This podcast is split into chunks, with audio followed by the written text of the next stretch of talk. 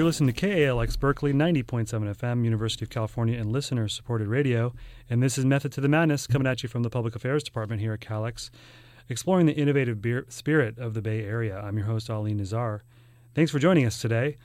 Uh, and with me in studio, I have Jason Marsh, the founding editor in chief of Greater Good Magazine. Hey, Jason, how's it going? All right. How are you? Thanks for having me. Uh, I'm good. Thanks for coming in. And so we have lots of founders on of organizations and um, I always ask the same question to start because you usually create something because you see like a gap. You're trying to fill something. So, what's the kind of the problem statement that Greater Good is trying to solve?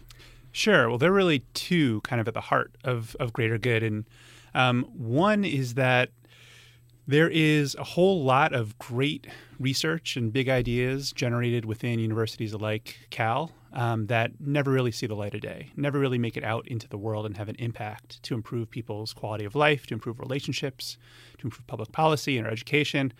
Um, and so Greater Good was really born of this idea that we should have more of a bridge between science and practice. There should be ways where the fruits of research um, should really make its way out to the public to really benefit the public, improve public well being really broadly, imp- improve individual well being, improve the way people relate to one another, um, and improve institutions like uh, schools and workplaces and healthcare systems and, um, and political systems as well. Um, and really, the, the second animating idea uh, behind greater good was that um, there's this fundamental misconception about human nature. Um, there is this has been a prevailing belief that we're sort of born born bad, born aggressive, born antisocial, and yet there is this emerging body of research over time, really pointing to this more po- more positive narrative about human nature, uh, suggesting that actually there are really deeply rooted propensities for goodness, for altruism, for compassion.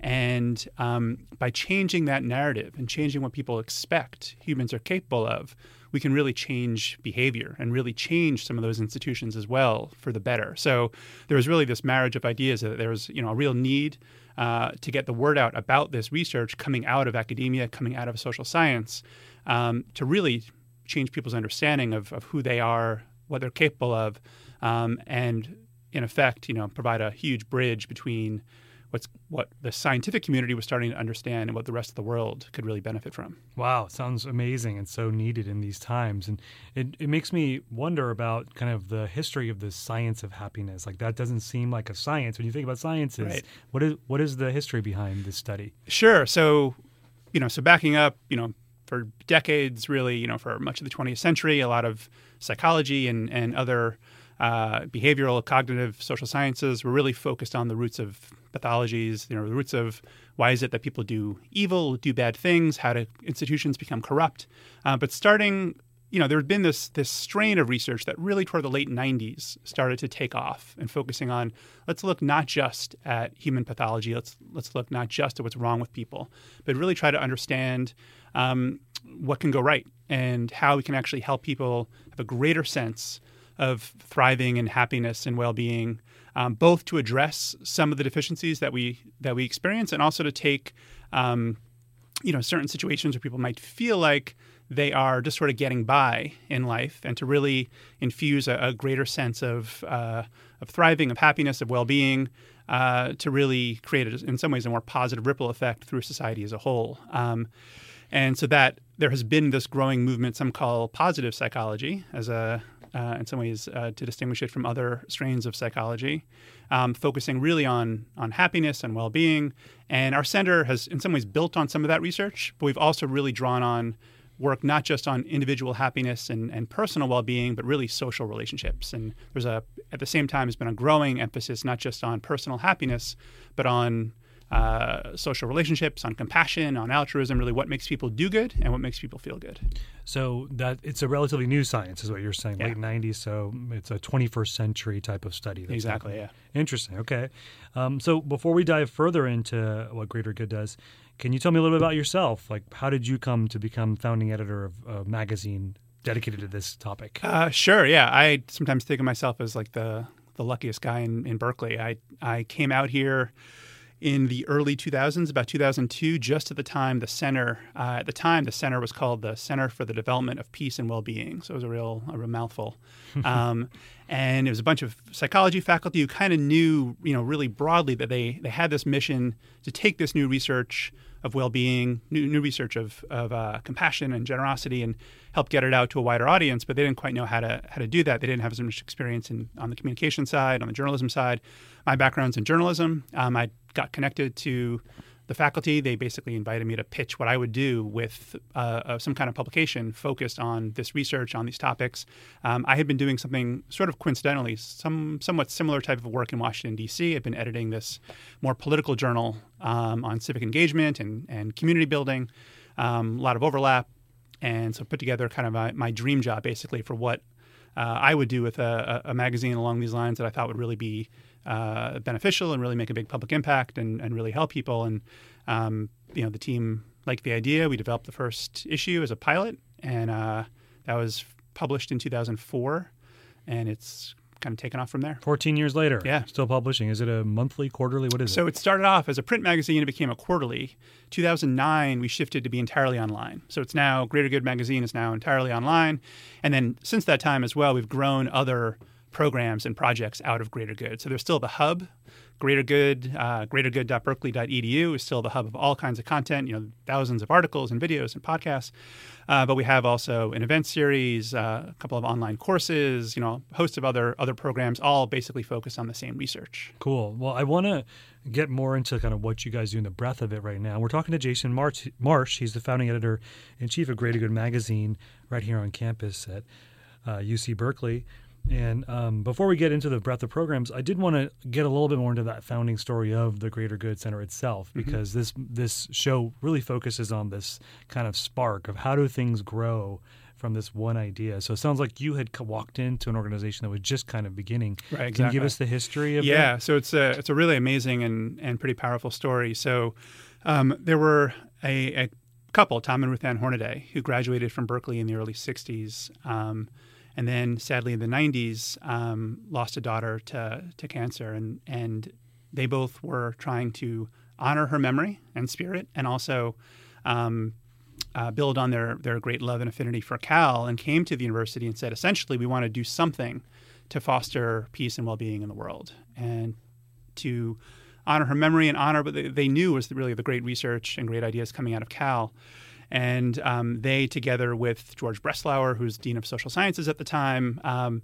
came up with an idea for a center that would be different than a lot of other centers at Cal or, or beyond, and that it wouldn't just be focused on research. It would really be focused on taking research conducted at Cal and even more broadly, and really focusing on getting that work out to the public so it had a wider impact on families, on schools, and society at large. Um, so there was sort of this initial brainstorming committee of a few psychology faculty at, at Cal. So uh, Dacher Keltner was our founding faculty director.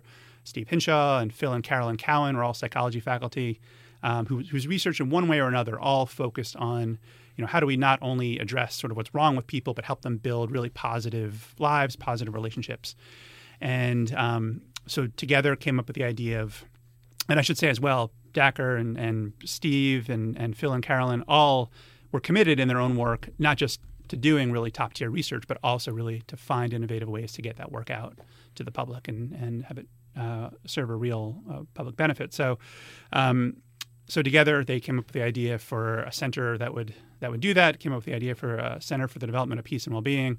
Um, fortunately, I was able to connect with them just at that moment where they're contemplating how to really get the center out to a to a wider audience, get the research out to a wider audience. Um, and I should say, a few years after that, after Greater Good launched as a print magazine, we changed the name of the center to be the Greater Good Science Center instead of the Center for the Development of Peace and Well-Being.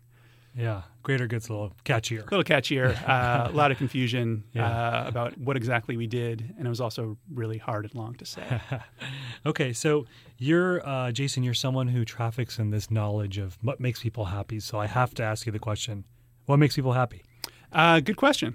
So the simple answer is um, is strong social connections and positive relationships. Um, there's a line from the research, though, sort of with a caveat. There's a line from the research saying um, relationships are necessary but not sufficient to happiness. Right. So if you don't have positive relationships, it's going to be really hard to find true happiness in life. And yet, it's not just about relationships itself. There could be other factors, other extenuating circumstances, other things in play that could still hinder your happiness. Uh, but the relationships are often really a, a foundation and, and, key starting point. Um, so, out of that work, you know, there has been a whole host of studies, lots of research looking at the benefits and also how do you then build successful connections? How do you build su- successful relationships that are so strongly linked to happiness? Um, I should say as well, when we talk about happiness, we're not just talking about fleeting feelings of pleasure, you know, and just feeling good. Uh, definition that we use is it is partly about positive emotion, but it's also about this deeper sense of purpose and meaning and satisfaction with your life um, that goes beyond just moment to moment experiences of of pleasure. Um, so that's why our, our tagline actually for the center is the science of a meaningful life. Right, this deeper sense of of goodness or commitment to something beyond the self. It's really interesting that that's the that's the definition as you see it, um, because it's it, it speaks to the interdependence that we all have on each other, as opposed to like you know it's a very American I think concept to be yeah, very exactly. independent exactly. not need anybody. So it's like our society is maybe not set up to be happy in some ways if if that's what you guys have found in the science. Right. Yeah. Exactly. And that's in some ways um, makes the work somewhat challenging. We're running against some pretty big cultural currents. Uh, at the same time, that's what gets us up in the morning to feel like, oh, there, there is a need for a, for the work. It isn't just something that people are already completely embracing. You know, that's already you know totally uh, dominant beliefs or practices in our in our culture. There are these competing ideas, and and don't get me wrong. I think there's a, a lot to be said, obviously, for um, you know individualism and and uh, for independence. But um, part of our work and part of the research suggests is that it's really important to find the right balance, right, between both pursuing your own personal goals and, and dreams and, and well-being and also recognizing the ways that um, you are also living in community your actions affect others and uh, a lot of your well-being is both contingent on and helps to influence uh, the well-being and contributions of others so have you uh, have um, i would think in the science of happiness um, there's been studies of many different cultures and like this is social science right so it's yeah. a lot of like looking at long trends and mm-hmm. surveys and stuff like that um, so what are some of the learnings that um, have been found from other countries that maybe aren't as individualistic, capitalistic as right. America? Yeah, so you know, it's a great question. In the last uh, five, ten years or so, there's been as the science of happiness has taken off and really gone global, gone global in a lot of ways. Um, there um, has emerged a broader sense of happiness around the world. There is now um, a World Happiness Report put out sort of in connection with uh, with the UN. Um, regularly that often finds that the countries that are um, ranked the highest on measures of, of happiness, looking at, at several different factors, um, are the ones that have, in some ways, a, a stronger egalitarian spirit, have um, a stronger sort of you know social democratic tradition of um, you know greater commitment to the common good and uh, and less inequality. So a lot of those uh, values that are more community minded, um, more civically minded, um, often translate into greater happiness uh, for individuals within the country itself, which is sort of paradoxical, right? We often think about um, those two things being somewhat at odd, right? Like having to sacrifice your needs for the greater good, um, when in fact, like actually uh, having that commitment to the greater good, having commitment to something bigger than yourself, having a, a culture and a, even a government that tries to foster um, that greater sense of like we're all in this together. Actually, the individuals within those societies do better, feel better individually as well. Are there any places in the world like if if you're a you know looking to be an expat American, you want to become a happy person, where should we go? So Denmark always ranks really Oh, high. yeah. uh, Denmark, Norway, uh, the Netherlands, Scandinavian they're- countries. Uh, yeah, Costa Rica does as well. Actually, often in a lot of those. Uh, Is there a correlation surveys. between higher tax rates and happiness? um, there, that's been looked at a little bit. Uh, you know, some of it is of theoretically, that's a go for the you're giving it to other people, right, right? exactly.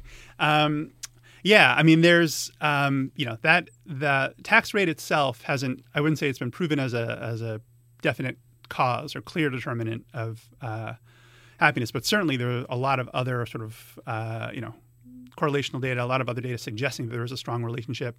Um, at the very least, you know, there's evidence suggesting that um, inequality is bad for happiness, right? And inequality is also bad for um, for pro-social behavior as well. Pro-social as opposed to antisocial behavior, right? So um, so in situations where there are greater power imbalances, um, it's not just bad for the person who is on the lower end of the totem pole, but also for uh, someone who is in a higher level of status. There's evidence suggesting that they're actually their skills at connecting with other people, being more altruistic, being more compassionate, those skills are actually compromised by their elevated status. So all the kinds of skills that you need really to make the kinds of connections that are linked to happiness um, are impeded by elevated status. Yeah, it's really really fascinating. We're talking to Jason Marsh. He's the founding editor in chief of Greater Good magazine um, from the Greater Good Science Center right here on campus. Um, you're listening to Method to the Madness on KALX Berkeley 90.7 FM. I'm your host, Ali Nazar. And so, one of the founding principles of this center is to bridge the gap between academia and the real world. And so, I was looking at your guys' website. You have a lot of programs for different types of real world applications. Yeah. So, I'd like to dive in a little bit about kind of how you guys are delivering on that promise of the the mission. So um, first, let's talk about parents and families. That's one of the uh, constituencies you kind of name on your Mm-hmm. website. And uh, you know, I'm a member of a family, and it's hard, you know, with little kids and all that. And um, so happiness is a is a thought that comes around a lot. because Sure, like yeah. you're kind of always yelling at some little kid to do something. So what have you guys found, and how do you apply research to that that setting? Sure. So, I mean, one of the main things we've tried to do really from from day one is to produce um, quality research based materials, resources for parents, you know, who are often um, uh, up, you know, at 2 a.m. I've been in this case with a kid of my own, you know, uh, googling ways, looking for ways to be a better parent, to like yell less at your kids, you know, to be more understanding, be more patient.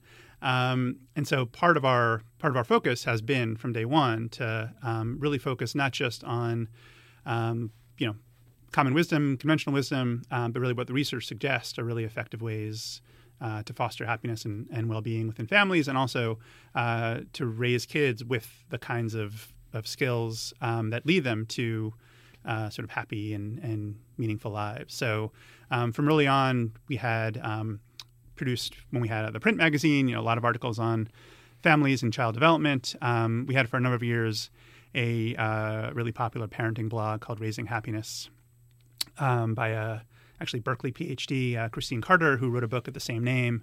Um, that also proved to be a really great resource for for parents. And uh, more recently, we've actually launched a new parenting initiative. Um, we have a great parenting director at the center, Maryam Abdullah, who um, runs a program where she's both writing about the science of well-being for parents and families, and also um, running a program where we give out uh, grants, sort of modest-sized grants, to different community-based programs around the country that want their work to serve parents and help their their their kids, help help help parents help their kids uh, develop the kinds of skills that we know are, are linked to, to happiness and, and well-being and um, leading sort of you know positive, meaningful lives. Um, so providing both funding and also helping to connect those programs to researchers who can help ground their work a little bit more deeply in the research to make sure that there's a really strong scientific basis to it. Okay, cool. And tell me about some of the other programs. I, I saw there was a bunch of different people or, or constituencies that you kind of focus on, but tell me about some of the Sure. main programs right yeah. now. So, um, so like parents, we've also focused a lot on educators over the years, um, really helping people who are trying to help kids, uh, especially both so that they can um, provide useful resources and tools for kids, and also to, serve their own well-being. Right? I mean, educators. There's um, huge demands, a lot of stressors, uh, a lot of evidence that there's really great burnout and turnover in the profession. Um, so we've tried to provide resources both so that teachers can better serve their students and also so they can better serve themselves and, and make sure that they don't burn out. So um, similarly, we've a whole host of resources on our website for for teachers. We also, for the last six years, have run a summer institute for educators. Um, we've had teachers come from just about every state in the country, from dozens of countries around the world, uh, to come to Berkeley for uh, a week and get really a crash course in the science of well-being and explore together how they can take the science and really apply it meaningfully to their to their classroom.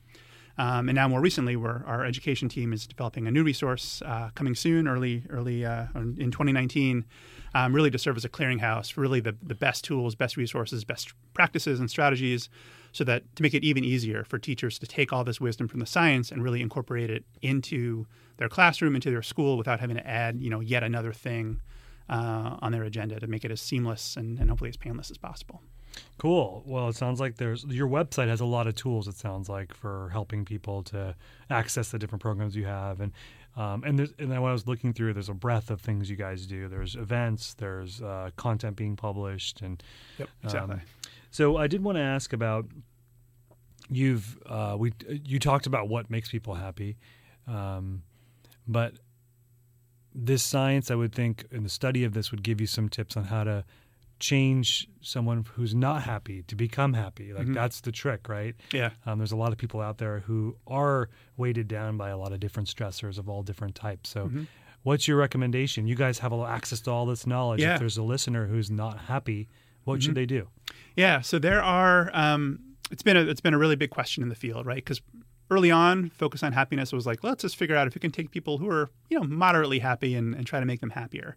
Um, more recently, there's been a focus on you know let's look at more at risk populations and people even who are having suicidal thoughts or at risk for depression. Um, and see if a lot of these same strategies can be effective for them as well. And and fortunately, you know, many of them many of them have been.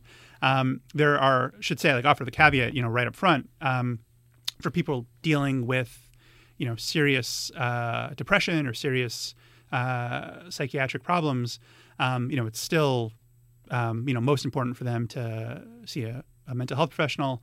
Um, the tools that we offer on the site are not supposed to be a substitute for for therapy, say, but certainly there's a huge number of people who just feel like you know who are uh, kind of unhappy, you know, who are maybe um, uh, struggling with maybe some symptoms of depression or, or just feel like they're not as satisfied with their lives as they'd like to be.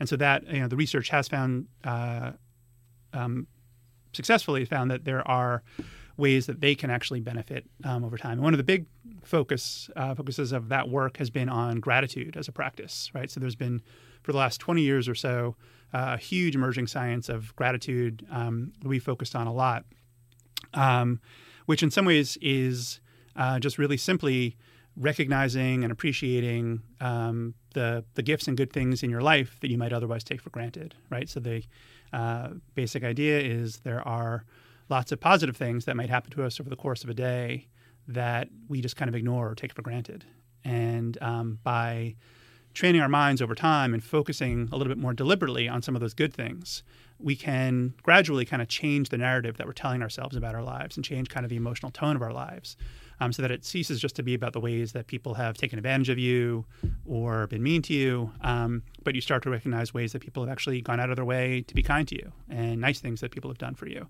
Um, and you see yourself differently in relation to others. You see other people differently, and you see sort of human nature uh, differently as well. So, um, and at the same time, you're creating more of these positive memories, right? By actually noticing and appreciating and savoring more positive experiences, you're then creating these positive memories you can return to over time as well. So it pro- provides both these greater momentary experiences of, of happiness and also these greater lasting memories and lasting resonating feelings of happiness as well. It's so interesting that you say that. We're speaking with Jason Marsh. He's the founding editor uh, of Greater Good magazine.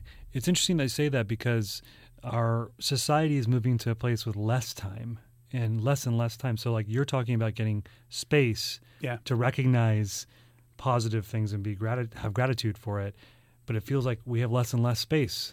Yeah, exactly. Yeah, it's a huge issue, and I think, um, and that's been something we focused on, you know, in the last few years, especially, is the impact of of new technology, especially on on well being, on on being able to hone a lot of these skills. Because yeah, I mean, gratitude. There's also a huge emerging science, which a lot of people have read about on mindfulness. Um, a lot of it places really strong emphasis on taking moments, essentially, to pause and notice your surroundings, even you know, savor and appreciate some of the good you might pass by otherwise. And um, that is really at odds both with the pace of our culture, with our work lives, with technology. Um, and so, in some ways, you know, it's a it's a great challenge, but in some ways, it's calling for the need for these practices to be, you know, as widely spread and embraced, or or embraced uh, as widely as, as possible, because there are so many other forces that are pushing in the opposite direction. Yeah, yeah. Well, the work is really needed. So um, I appreciate you coming in and telling us about it. Um, I always end interviews at Method to the Madness with the same question.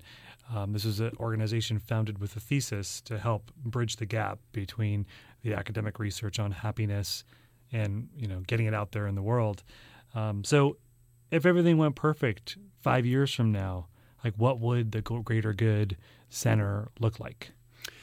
Yeah. So if everything went well five years from now, um, we've been asking this question of our, ourselves a lot lately. Um, I think we would see a lot of the uh, tools and ideas we're putting out in the world embraced not just by more individuals. Like we, we're really pleased to see the growth in our in our uh, organization as a in general. We how many are, people work? When we are a print magazine, well, so we have we have a staff of 14, but other grad students and faculty who are involved.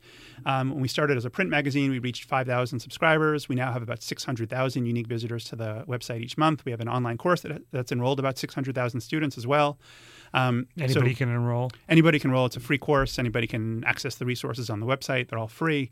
Um, so that's all really really gratifying to see so many individuals really hungering for and, and based on you know our own surveys and, and research uh, seemingly benefiting from those resources. However, we feel like um, there's still just really huge needs in organizations, in institutions, you know, in our education system, in our healthcare system, in our workplaces, and we're starting more and more to work more directly with schools and districts and companies uh, and leaders in healthcare. And where we'd really like to go and where we'd like to see the work go is to see it embedded even more directly to inform and really influence and shape um, the policies and best practices within some of those major institutions that just have influence over you know millions, if not billions, of people worldwide. Cool. Well, it's a it's a great um, vision and mission. So thanks for coming in today, Jason. Uh, we've been speaking with Jason Marsh. He's the founding editor in chief of Greater Good magazine. And Jason, just um, a quick plug for if people want to understand how to get involved and access these resources. Can you tell them how to do it? Yeah, thanks, Ali. It's uh, Best place to go is um, our Greater Good magazine website. That's greatergood.berkeley.edu. And best way to stay on top of what we're doing and stay in touch is to sign up from that site for our free weekly newsletter. Okay, great. We heard it right here. This is KALX Berkeley. I'm your host, Ali Nazar on Methods of the Madness. Thanks for joining everybody, and thanks again for joining us, Jason. And everybody have a great Friday.